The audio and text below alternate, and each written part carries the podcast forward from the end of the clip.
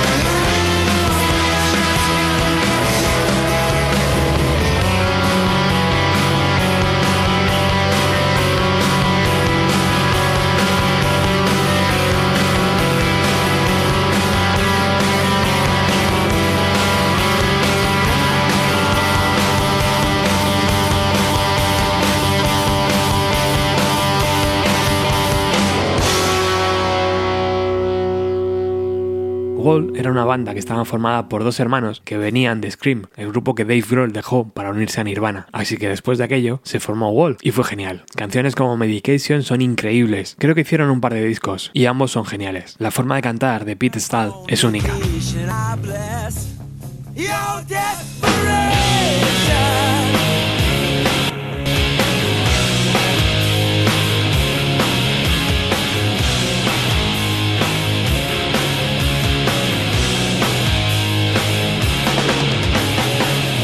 We're gone.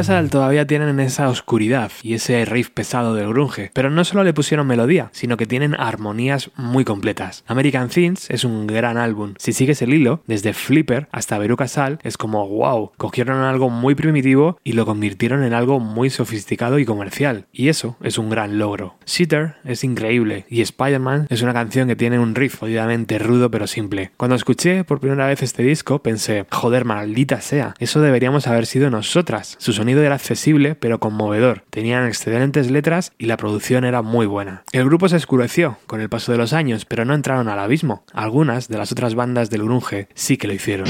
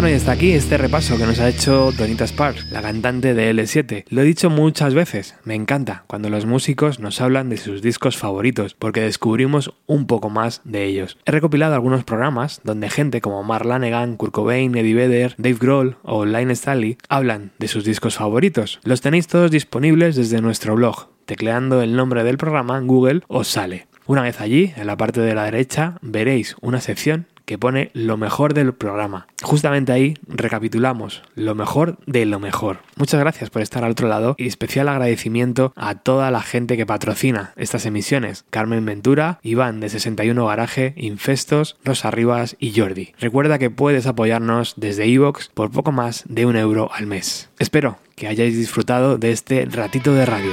¡Chao!